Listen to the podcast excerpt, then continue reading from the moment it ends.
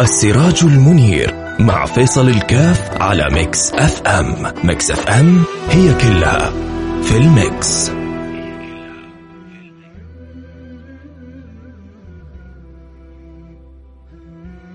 بسم الله الرحمن الرحيم. الحمد لله والصلاة والسلام على رسول الله وعلى آله وصحبه ومن والاه. حياكم الله أحبتي في برنامج السراج المنير البرنامج الذي نتذاكر وإياكم فيه أخبار البشير النذير. حبيبكم المصطفى صلى الله عليه وعلى آله وصحبه وسلم. هل هناك أجل وأجمل من هذا الذكر ومن هذه السيرة العطرة ومن هذا الثناء العطر وذلك التذاكر لأخبار سيد البشر؟ إنه سيدنا رسول الله محبوب رب العالمين ونحن وإياكم نتذاكر فيما يقربنا من ذلك المحبوب المصطفى صلى الله عليه وعلى آله وصحبه وسلم وخصوصا إنه إحنا وإياكم في فصل هو من أهم وأعظم الفصول ألا وهو باب الشمائل فصل الشمائل. ذلك الذي يجعل لنا القدم على القدم فنصبح من خير الأمم. بسيرنا على نهج النبي المصطفى صلى الله عليه وعلى آله وصحبه وسلم. محتاجين إحنا في هذا الباب باب الشمائل أن يكون لنا نصيب من الجانب الخلقي ليش؟ لأن النبي صلى الله عليه وعلى آله وصحبه وسلم يقول أقربكم مني مجلسا يوم القيامة أحاسنكم أخلاقا ومحاسن الأخلاق هذه نأخذها من باب الشمائل نرى كيف كانت أخلاق النبي محمد صلى الله عليه وعلى آله وصحبه وسلم. والشمائل تنقسم إلى خلقية وخلقية. الخلقية تتعلق بالجسد الشريف وما يعني دار في دورها ونحى نحوها. أما الجوانب الخلقية هي التي تتعلق بأخلاق النبي المصطفى أدبني ربي فأحسن تأديبي. فإحنا محتاجين كثير إلى أن نقرأ ونقرأ ونقرأ ونتعلم ونتعلم ونتعلم ونستمر. ولا ينتهي الإنسان من تتبع شمائل النبي المصطفى في بيته في مدرسته في مجتمعه حتى نأخذ من ذلك الخلق أعظم النصيب. فنكون من كل خير قريب. اللهم آمين يا رب العالمين. فلذلك محتاجين كثير يا سادتي. لأنه مين فينا ما يتمنى القرب من سيد الأحباب يوم القيامة. مين فينا ما يتمنى أن يكون من أقرب الخلق له يوم القيامة؟ الباب ما هو صعب.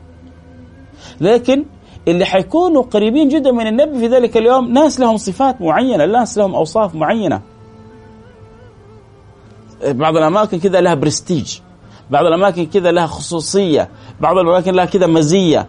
آه القرب من النبي البرستيج حقه الجمال حقه الخصوصية حقه لا هي مظاهر دنيا ولا أموال ولا شوفة نفس ولا تعالي لا لا أخلاق نبوية قيم معالي أمور.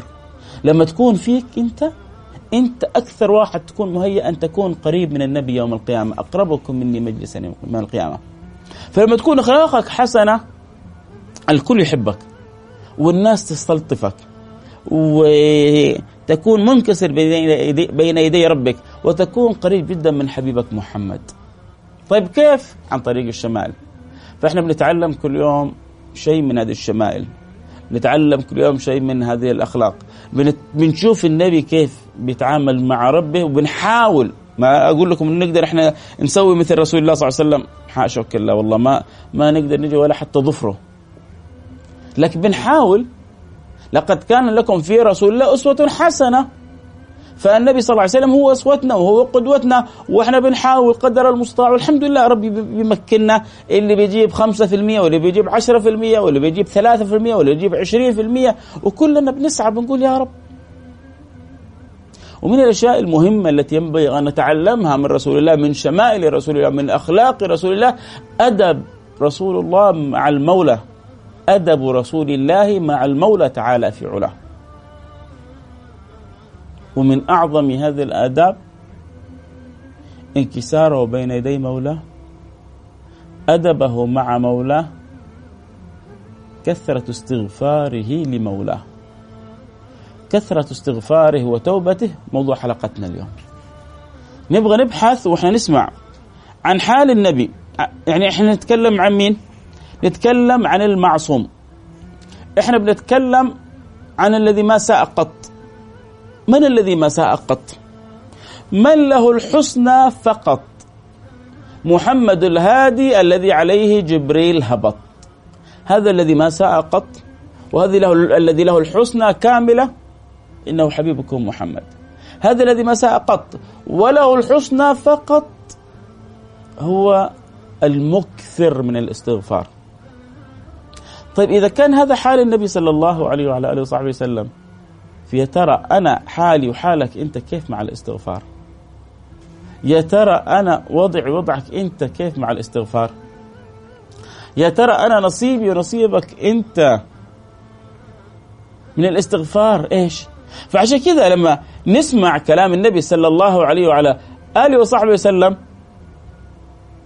يختلف الأمر عندنا.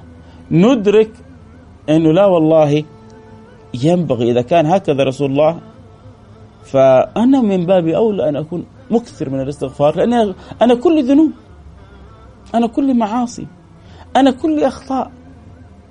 النبي بهذه الحال شأنه مع الاستغفار وأنا أكون مقصر. العجيب إنه كثير من الخير يترتب للإنسان بالاستغفار. إحنا بنستغفر الله لأن ذنوبنا كثيرة. بنستغفر الله لأنه معاصينا كثيرة. بنستغفر الله لأنه بلاوينا كبيرة. ربي بيقول لنا أنتوا أكثر من الاستغفار. حمحوا عنكم كل اللي كان منكم. لا وأعطيكم من الخير فوق الوصف اللي أنتوا متخيلينه. فوق الوصف اللي أنتوا متوقعينه. أعطيكم عطاء ما له حدود. أعطيكم عطاء ليس له منتهى. أعطيكم عطاء ليس لطرفه طرف. من من أثر إيش؟ من أثر الاستغفار. ما هو لو عرفت الناس قيمة الاستغفار والله ما تأخرت عنه لحظة.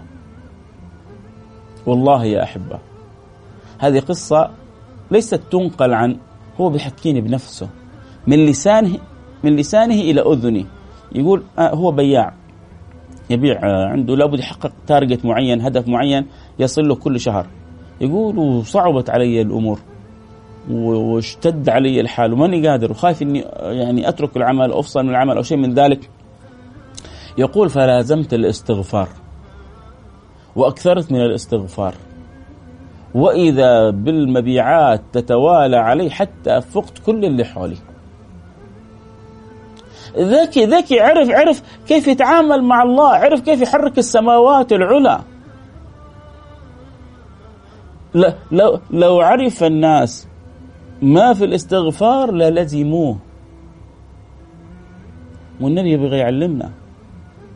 ويحث الصحابة. ويعلم حذيفة وعبد الله بن عمر وغيره من الصحابة. كيف يكثروا من الاستغفار؟ الله بيصرح في القرآن إيش عاد فوق أكثر من كذا فقلت استغفروا ربكم إنه كان غفارا.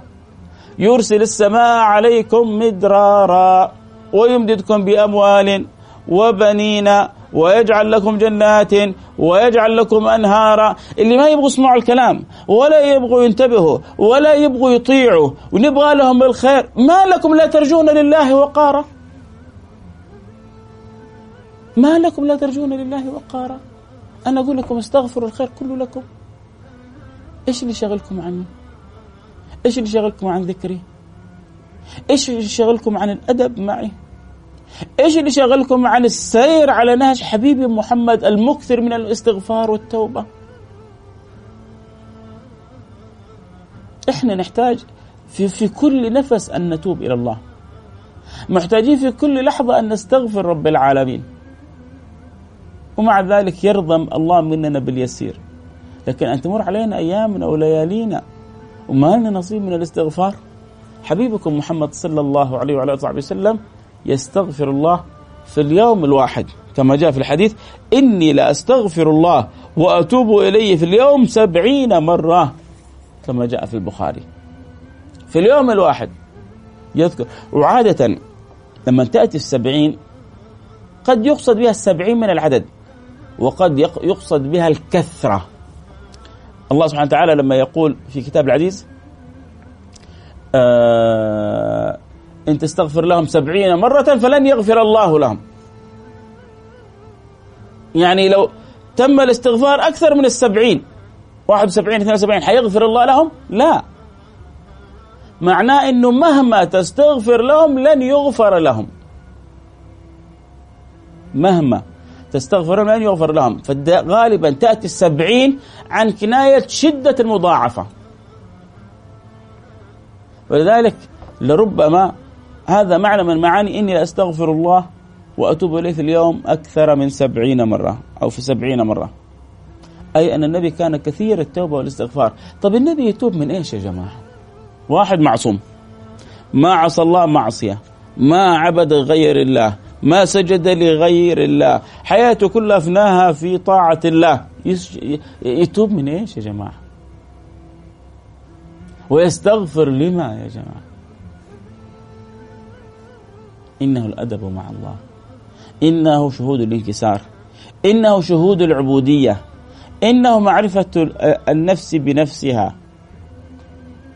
العبد يعرف أنه عبد ويعرف أن الرب رب.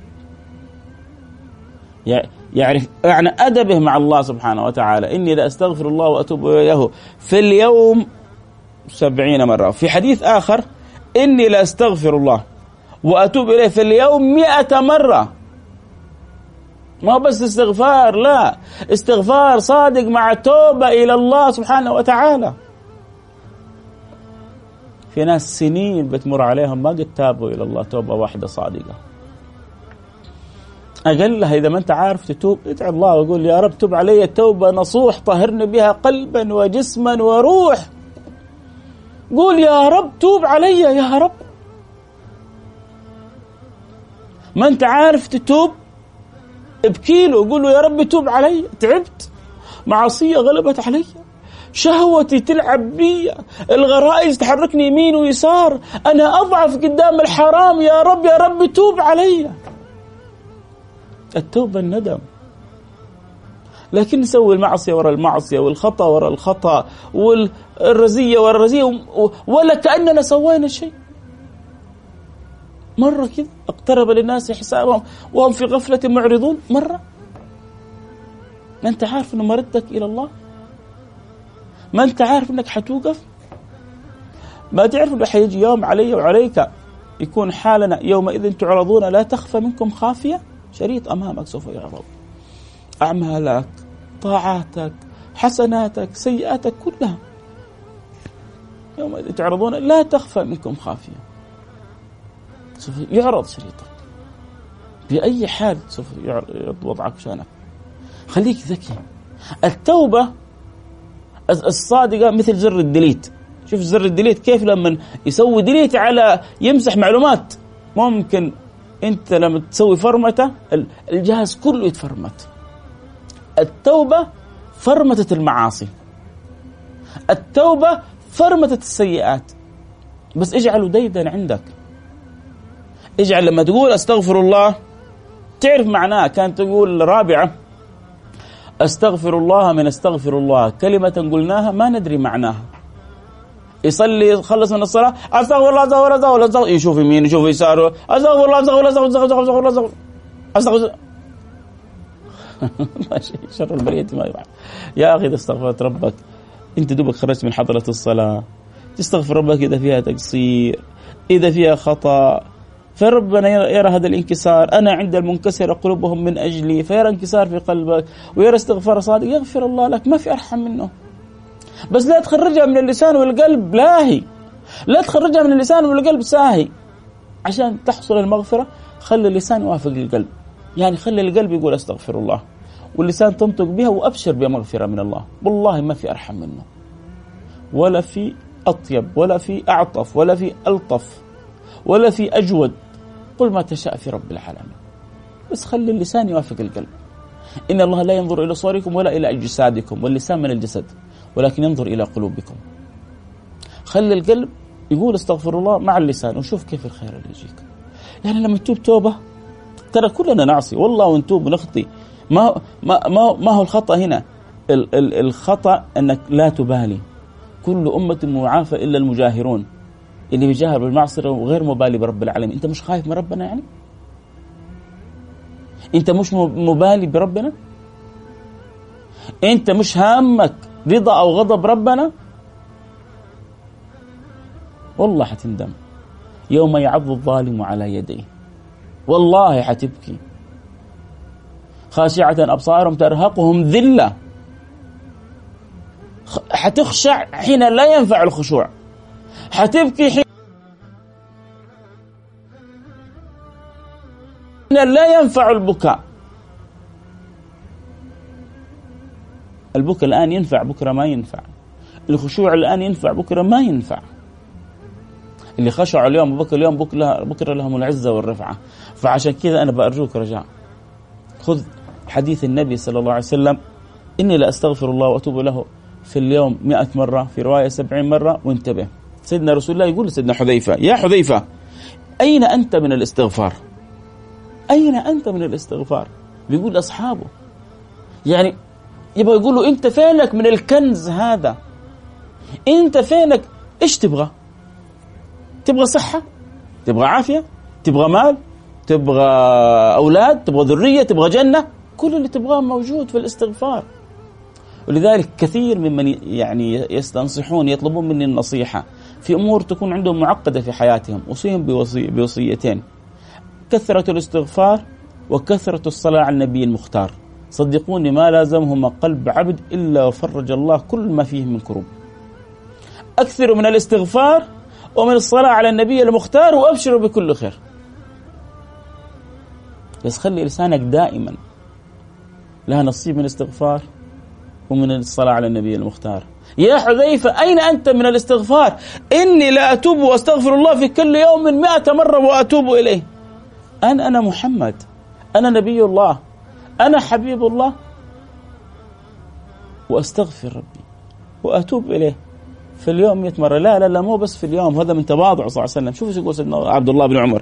يقول إنا كنا نعد على رسول الله صلى الله عليه وسلم في المجلس في المجلس الواحد أكثر من مئة مرة من الاستغفار. كنا نعده في المجلس الواحد. أستغفر الله الذي لا إله إلا هو الحي القيوم وأتوب إليه. قبل أن يقوم من المجلس مائة مرة يقول سيدنا عبد الله بن عمر سمعتها من رسول الله.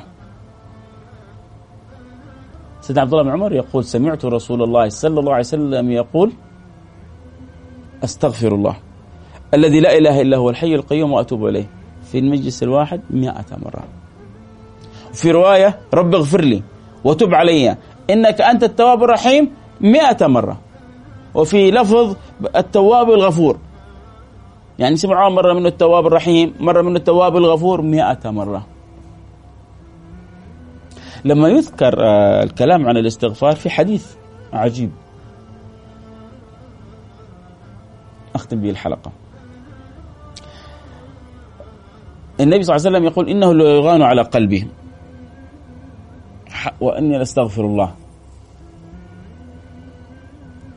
إن لا يغان على قلبي حتى أستغفر الله. إن لا يغان على قلبي وإني لأستغفر الله في اليوم مئة مرة. طيب هل هذا الغين غين ماذا؟ انتبه روح إلى قلبك أنه غين معاصي أو ذنوب أو أخطاء فيستغفر الله. لا لا لا لا انتبه. هذا هذا الغين العلماء تكلموا بتفاسير عديده وقال بعضهم أن النبي في كل لحظة في ترقي. فالحالة التي كان فيها قبل الترقي كانت كأنها منقصة في حقه فكان يستغفر الله. الآن هو في مرتبة صار بعدها في مرتبة أعلى فيستغفر الله. مما كان فيه. هذا معنى من معاني إنه لا يغان على قلبي. وبعضهم قال إنه معنى من معاني إنه لا يغان على قلبي ما يعتري النبي صلى الله عليه وسلم من الانشغال بخدمة الخلق وخدمة الكون وأداء الرسالة. فبعضهم من يشغلوا بشيء من المباحات وبعضهم من يشغلوا ببعض التساؤلات وبعض فهذه الشواغل التي تعتر النبي صلى الله عليه وسلم من أدبه مع الله يستغفر الله. إن لا يغان على قلبي وإني لا أستغفر الله. أنت ما ارتكبت خطأ ولا سويت حرام. انشغلت بأمر الرسالة بأمر نفع الناس بأمور مباحاتهم بمخالطتهم. إني لا أستغفر وإحنا الغارقين في الذنوب في المعاصي في الآثام في السيئات. أرجوكم يا جماعة أرجوكم ابحثوا عن نصيبكم من استغفر الله. واجعلوا القلب يقول استغفر الله. وذوقوا حلاوة استغفر الله. وعودوا دائما أنفسكم على سيد الاستغفار. اللهم أنت ربي لا إله إلا أنت خلقتني وأنا عبدك وأنا على عهدك ووعدك ما استطعت أعوذ بك من شر ما صنعت. أبوء لك بنعمتك علي. وأبوء بذنبي فاغفر لي. فإنه لا يغفر الذنوب إلا انت إنه سيد الاستغفار. فيه أدب مع الله فيه انكسار فيه طلب المعونة من الله فيه الحرص على شدة الاستغفار. اللهم أنت ربي لا إله إلا أنت خلقتني وأنا عبدك وأنا على عهدك ووعدك ما استطعت. فيحرص الإنسان منا أن يكون له نصيب من كثرة الذكر من سيد الاستغفار. أبوء لك بنعمتك علي.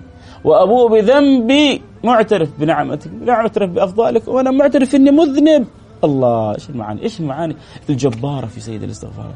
أبوء لك بنعمتك علي وأبوء بذنبي. فاغفر لي فإنه لا يغفر الذنوب إلا أنت. نسأل الله سبحانه وتعالى أن يغفر لنا وأن يرضى عنا وأن يقبلنا على ما فينا وأن يرحمنا برحمته الواسعة. إنه أرحم الراحمين. صلى الله وسلم على سيدنا حبيبنا محمد وعلى آله وصحبه أجمعين. والحمد لله رب العالمين.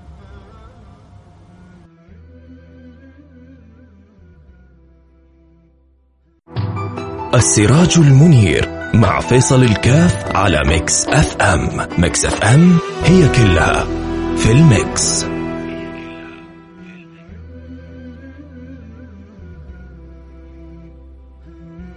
بسم الله الرحمن الرحيم. الحمد لله والصلاة والسلام على رسول الله وعلى آله وصحبه ومن والاه حياكم الله أحبتي في برنامج السراج المنير.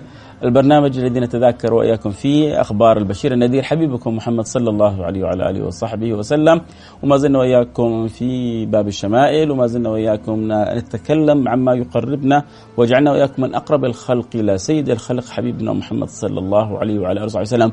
بل هو الخلاصة بل هو المحصلة بل هو المرجو من هذه الحلقات كلها. لا والله المقصود كثرة معلومات ولا تعالي أصوات ولا استعراض عضلات ولا شيء من ذلك كله. يعني يعلم الله النية ونجدد النية. ونقول يا رب اجعل نيتنا في هذا البرنامج المتكلم والمتلقي والمستمع والمتابع وكل من له صلة بهذه السيرة وبهذا البرنامج. اجعل يا رب نيتنا أن نكون من أقرب الخلق إلى سيد الخلق حبيبنا محمد. إن كانت نيتنا صادقة فالحمد لله على ذلك.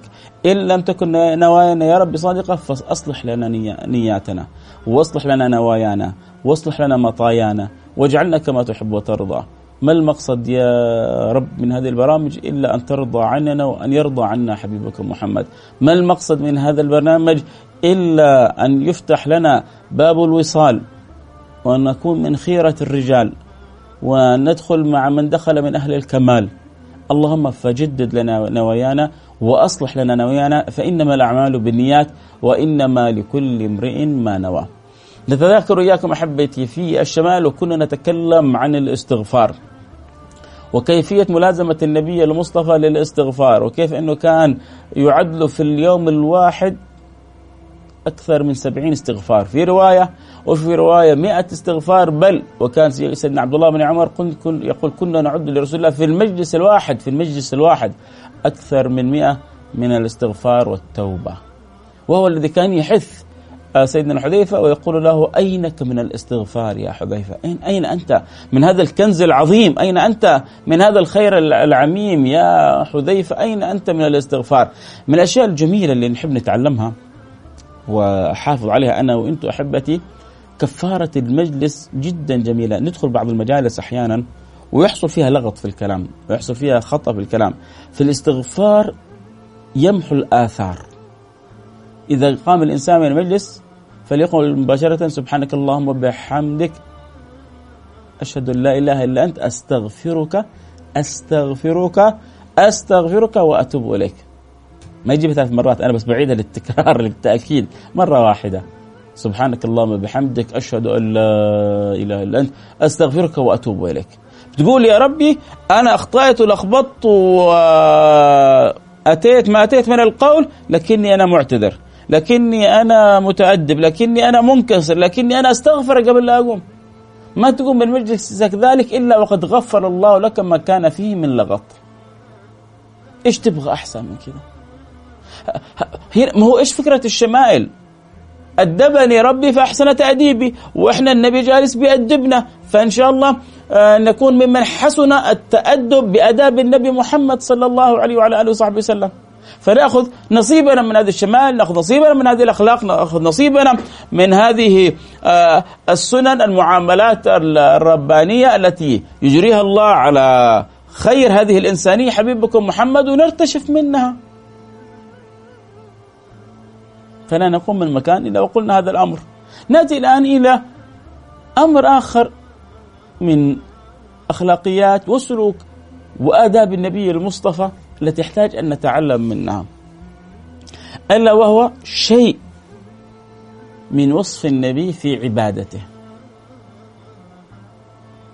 ولما نحن نتكلم عن عبادة النبي محمد صلى الله عليه وعلى آله وصحبه وسلم هل يتبادر للذهن يقول لك يا أخي وإحنا فين والنبي فين؟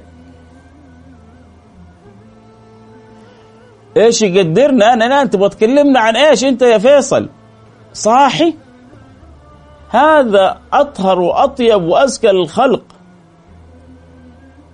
إحنا إيش تكون عبادتنا من عبادته؟ لا أنت ما فهمتني. إحنا لما نتكلم عن عبادة النبي حتى نرى كيف كان ونحاول نقتدي به ولو بالشيء اليسير. ما أقول لك والله حتى لو قررت أنت إنك تكون مثله والله ما تقدر. والله الكون كله لو قرر يكون مثل الرسول ما يقدر. وزن إيمان النبي كما يقول سيدنا جبريل بإيمان عشرة فرجحهم وزنوا بإيمان مئة برجحهم فأخبره إنه لو وزن بإيمان الكون كله لرجحهم ما يمكن توزن إيمان النبي بإيمان أحد. إنه محمد. لكن إحنا بنحاول نتشبه بهذا الحبيب صلى الله عليه وسلم. هو بيقوم الليل كله إحنا نصلي الوتر. هو بيصوم ما شاء الله إحنا نحافظ على ثلاثة أيام في الشهر. ما هو نبغى نتعرف قد إيش طيب عشان واحد يتساءل طب ليش بيسوي كذا النبي؟ وهو هو مش المبشر هو المبشر بالجنة. هو في الجنة هذا يقين هذا كلام يعني ما يحتاج كلام. ويعني لو النبي ما قام الليل ما حيدخل الجنة؟ من قبل أن يخلق من قبل أن يخلق الله سيدنا رسول الله والمنزلة والمرتبة والمكانة للنبي حاصلة. هو سيد الخلق. هو سيد الأنبياء. هو أول من يدخل الجنة. هو أول من حرك حلق الجنة. هو من الجنة مأمور أن تفتح له لا تفتح لأحد قبله. هذا كلام منتهى منه. مع ذلك كان يصدق في هذه العبادة. ويتعبد الله سبحانه وتعالى بالشيء العظيم. فأنا المقصر وأنا المذنب وأنت اللي عندك ما عندك وأنت اللي عندك ما عندك. إحنا أولى أنه نحاول يكون لنا نصيب من العبادة هذه. ومع ذلك النبي صلى الله عليه وسلم لما نتكلم عن باب العبادة كذلك في مسائل مهمة متعلقة بالعبادة. يعني ذكرها يزن الأمور. تتخيلوا إنه في بعض الصحابة تقالوا عبادة النبي محمد صلى الله عليه وعلى آله وصحبه وسلم. حسوها إنها قليلة. اجتمعوا ثلاثة. قال اولهم أنا أصوم ولا أفطر. طب ليش هم تقالوا مش ينتقصون من النبي حاشا وكلا؟ لأن النبي هذا غفر الله له ما تقدم من ذنبه وما تأخر. ف إحنا لازم نعبد الله أكثر وأكثر لأنه إحنا مذنبين. إحنا مقصرين. إحنا مخطئين. لكن شوف كيف حتى في العبادة ينبغي أن يكون إمامك محمد. فكأنهم فكأنهم تقالوا عبادة النبي فاجتمعوا الثلاثة. وتذاكروا من شؤون تقصيرهم. فقال الأول أما أنا فأقوم ولا أنام. الليل كله قيام. وأما الثاني قال أنا أصوم ولا أفطر. الليل كل النهار كله صيام. ما في يوم أفطر فيه أبدا. وأما الثالث قال واما أنا لا أتزوج النساء. خلي وقتك. آه النساء قصة وديني وجيبني ورجعني وفي الليل آه، فينك ورحت وخرجت. خليني كذا أنا مع ربي. لا تجيني وحدة تعطلني ولا تزعجني ولا تشغلني ولا. أنا لا أتزوج النساء. يعني أبغى أفهم. أنتوا أحسن من النبي؟ أنتوا أورع من النبي؟ أنتوا أصفى وأتقى من النبي. فالنبي لما سمع عنهم جاء يعدل الميزان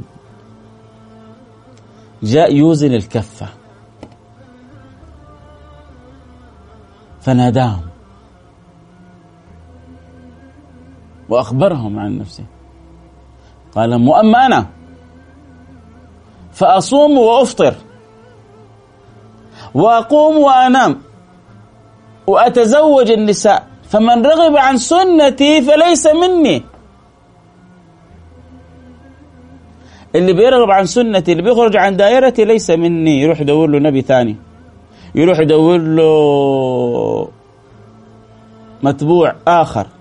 أما اللي يبغى يكون يتبعني أنا يمشي على هدي يمشي على سنتي.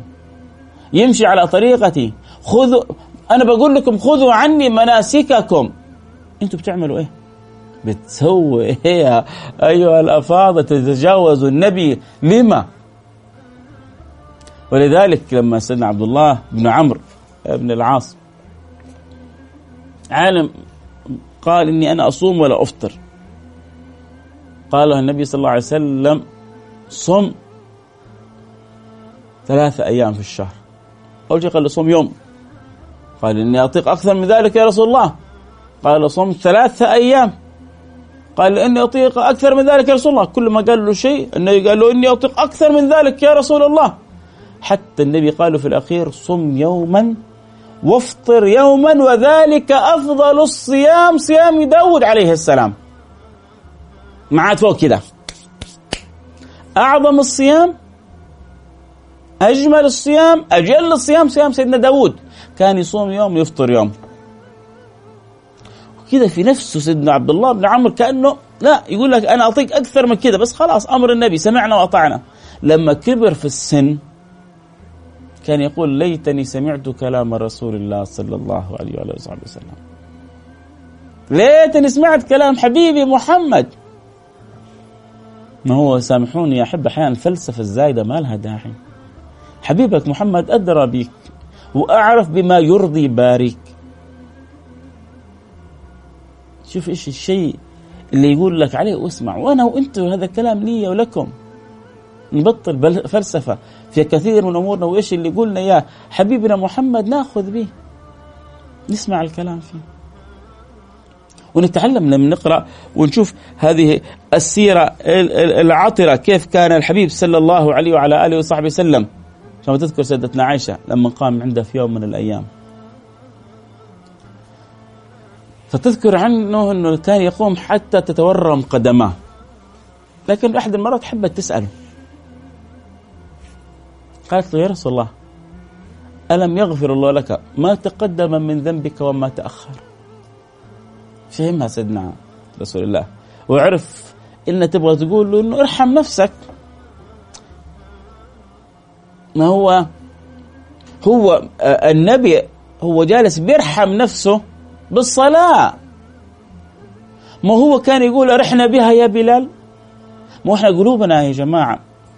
سيدنا عثمان بن عفان كان يقول لو طهرت قلوبكم لما شبعتم من ذكر الله.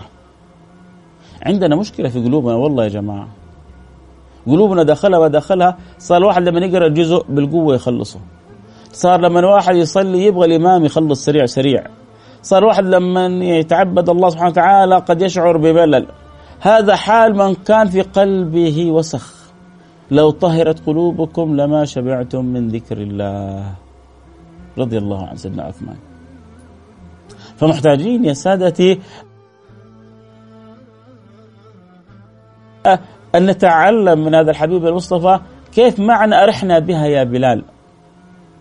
النبي يقول أرحنا بها يا بلال وفي بعض الناس يقولون أرحنا منها يا بلال يلا خلصنا طولت علينا. والنبي يقول أرحنا بها يا بلال. فلما تقول لسيدنا عائشة ألم يغفر الله لك ما تقدم من ذنبك وما تأخر؟ إيش قال لها النبي صلى الله عليه وسلم؟ قال لها أفلا أكون عبدا شكورا؟ الله الله الله الله. أفلا أكون عبدا شكورا؟ بلى يا رسول الله. أنت العبد الشكور. أنت المصطفى الشكور. أنت الحبيب الشكور. كيف؟ لكن أنا وإنت وإنت أفلا نكون عباد لله شاكرين؟ بيقوم من طيلة القيام قدماه بتتورم ومع ذلك كان يرى انه هذا أقل شيء يؤديه الإنسان في حق الرحيم الرحمن.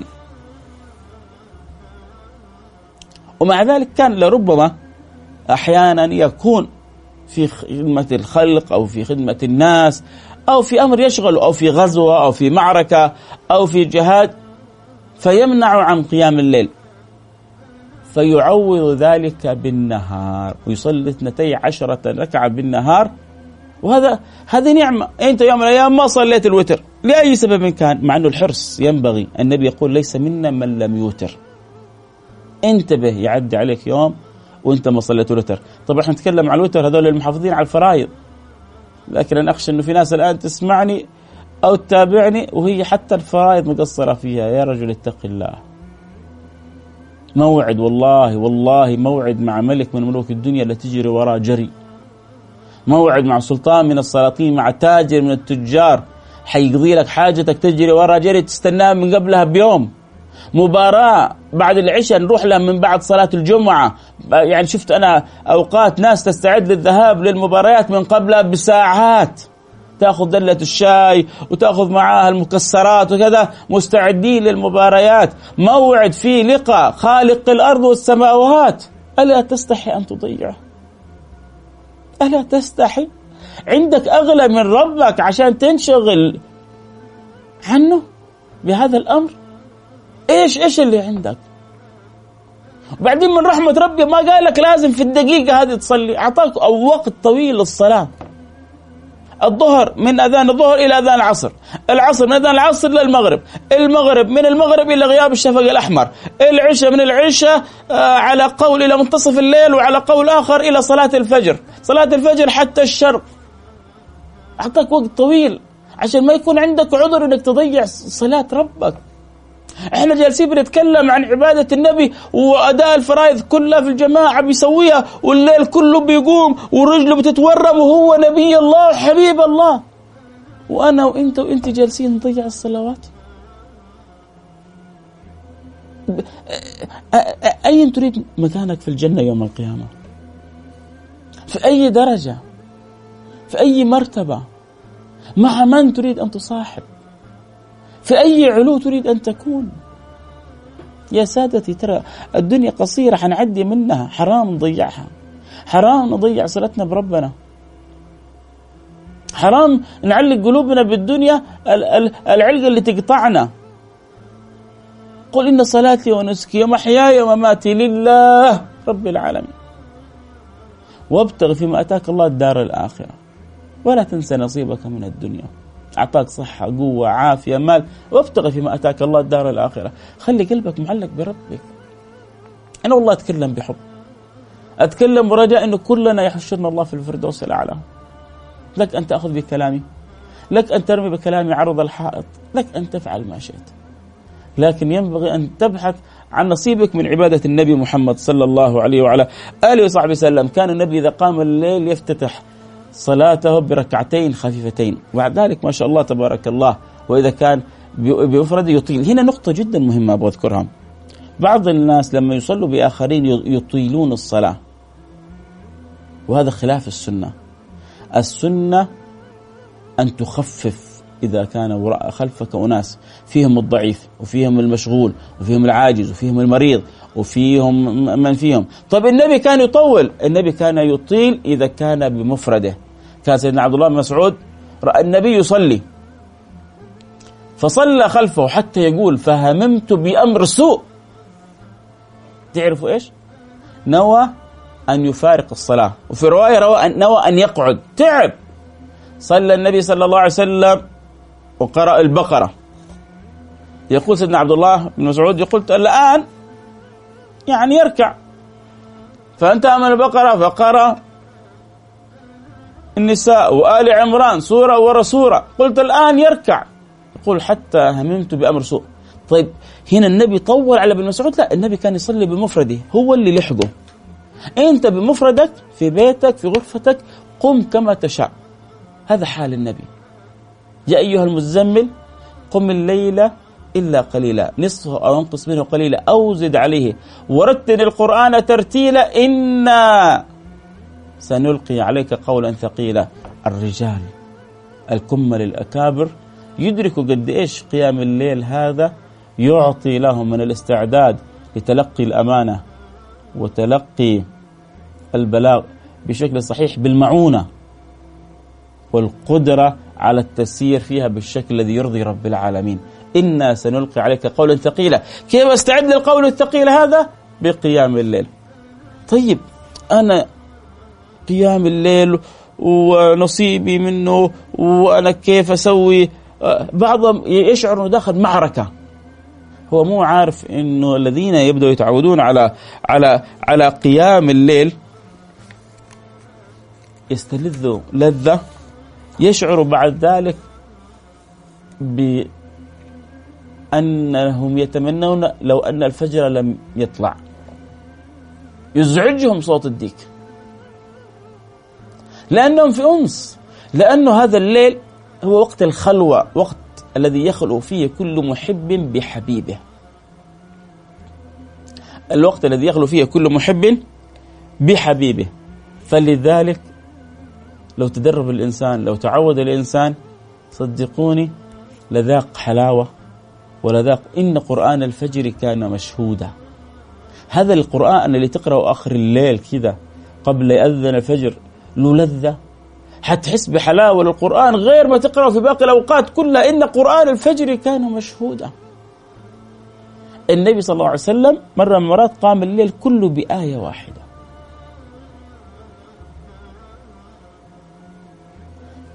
اليوم كله الليل كله يقوم بآية واحدة. شايل هم أمته. إن تعذبهم فإنهم عبادك. وأن تغفر لهم إنك أنت العزيز الحكيم. شايل هم أمته.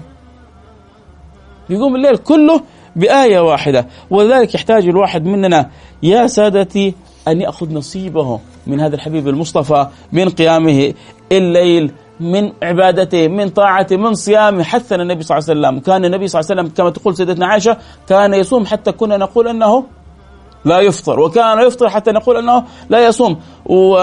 والصحابة كانوا حريصا على الصيام. إحنا لا, لا أقل من ثلاثة أيام في الشهر. نصوم رمضان نصوم الستة من شوال نصوم ثلاثة أيام في الشهر. والحشر الحسنة بعشر أمثالها في الثلاث أيام كأنها شهر كامل كأننا صايمين السنة كلها. يا سلام. نصلي خمسة فروض خمس في الفرض وخمسون في الأجر كما جاء في الحديث. هن خمس وخمسون في الأجر. نصوم ثلاث أيام ثلاث أيام. في الساعات وثلاثون في الأجر. كأنني كأني صايم ثلاثين يوم. عموما الوقت جرى بنا والكلام الجميل لا ينتهي عن الحبيب المصطفى ما زال للحديث بقية لكن حقيقة ينبغي أن نبحث عن نصيبنا من عبادة رسول الله صلى الله عليه وعلى آله وصحبه وسلم. كيف كان يتعبد الله سبحانه وتعالى؟ كيف كان يحرص على أداء ما افترضه الله؟ وعليه كيف كان يحرص على السنن والسنن الرواتب وقالوا سميت السنن الرواتب لأن النبي ما كان يدعها لا في سفر ولا في حضر ولذلك كان يعني دائما في سفره وفي حضره كان دائما يؤدي هذه السنن. كيف كان يواظب على الضحى؟ كيف كان يحرص على الوتر ويقول ليس منا؟ من لم يوتر كيف كان يستحب على صيام الأيام البيض كيف كان يستحث على صيام الثلاثة من الأشهر كيف كان يحث الصحابة على الاعتدال في العبادة. إنما أنا أصوم وأفطر وإنما أنا أقوم وأنام وإنما أتزوج النساء فمن رغب عن سنتي فليس مني. كيف؟ أنه نجعل النبي قدوة لنا في عبادتنا في طاعتنا لله سبحانه وتعالى ونؤدي منها على قدر ما نستطيع. لا يكلف الله نفسا إلا بس نمشي نمشي نسعى نقرأ ونشوف ونتلذذ. بعدين نبحث عن نصيبنا يا جماعة. في الدنيا جنة معجلة. قيام الليل كان يقول فيه سيدنا رسول الله شرف المؤمن قيام الليل. نعم الرجل عبد الله لو كان يقوم من الليل. آه، لحظات الأنس بالله سبحانه وتعالى جنة معجلة في الدنيا قبل الآخرة. لدرجة أنه كان يقول بعضهم لو لو أهل الجنة لو أهل الجنة على ما نحن فيه من نعيم إنهم لفي عيش طيب. لو أهل الجنة هم عايشين زينا كذا مبسوطين صراحة يا بختهم أهل الجنة. هو إيش اللي خلاه يقول؟ لحظات الأنس بالله. لحظات السعادة بالله. بذكر الله ألا بذكر الله تطمئن القلوب. اللحظات هذه اللي عاشها خلته يتخيل أنه إذا أهل الجنة عايشين مثل ما إحنا سعداء إن أهل الجنة لا في عيش طيب. الله. في سعادة في حلاوة. يقول فيها النبي ذاق طعم الإيمان. ما حتعرفها إلا إذا تشبهت بسيد ولد عدنان. حاولت سعيت أنك تأخذ نصيبك من الطاعة من العبادة من الذكر. من الصلاة على النبي محمد صلى الله عليه وسلم. تكلمنا اليوم في شمائلنا عن شيء شيء يسير من عبادة النبي المصطفى البشير النذير. لعل الله سبحانه وتعالى أن يجعلنا أن نحافظ على الفرائض وشيء من السنن وأساسيات في حياتنا فنكون ممن عبد الله سبحانه وتعالى على الوجه المرضي. اللهم آمين يا رب العالمين. ما زال الحديث بقية ما زال في الكلام كلام ما زلنا نرتجي من الملك العلام أن يرزقنا صدق النوايا في أن كل ما نرجوه من هذا البرنامج وهذه الأحاديث أن نكون من أقرب الخلق إلى سيد رسول الله صلى الله عليه وسلم يوم القيامة فالمرء يحشر مع من أحب. اللهم ادخلنا في دائرة الأحبة وارزقنا أعظم صحبة. اللهم آمين. يا رب العالمين. وصلى الله وسلم على سيدنا حبيبنا محمد وعلى آله وصحبه أجمعين. والحمد لله رب العالمين.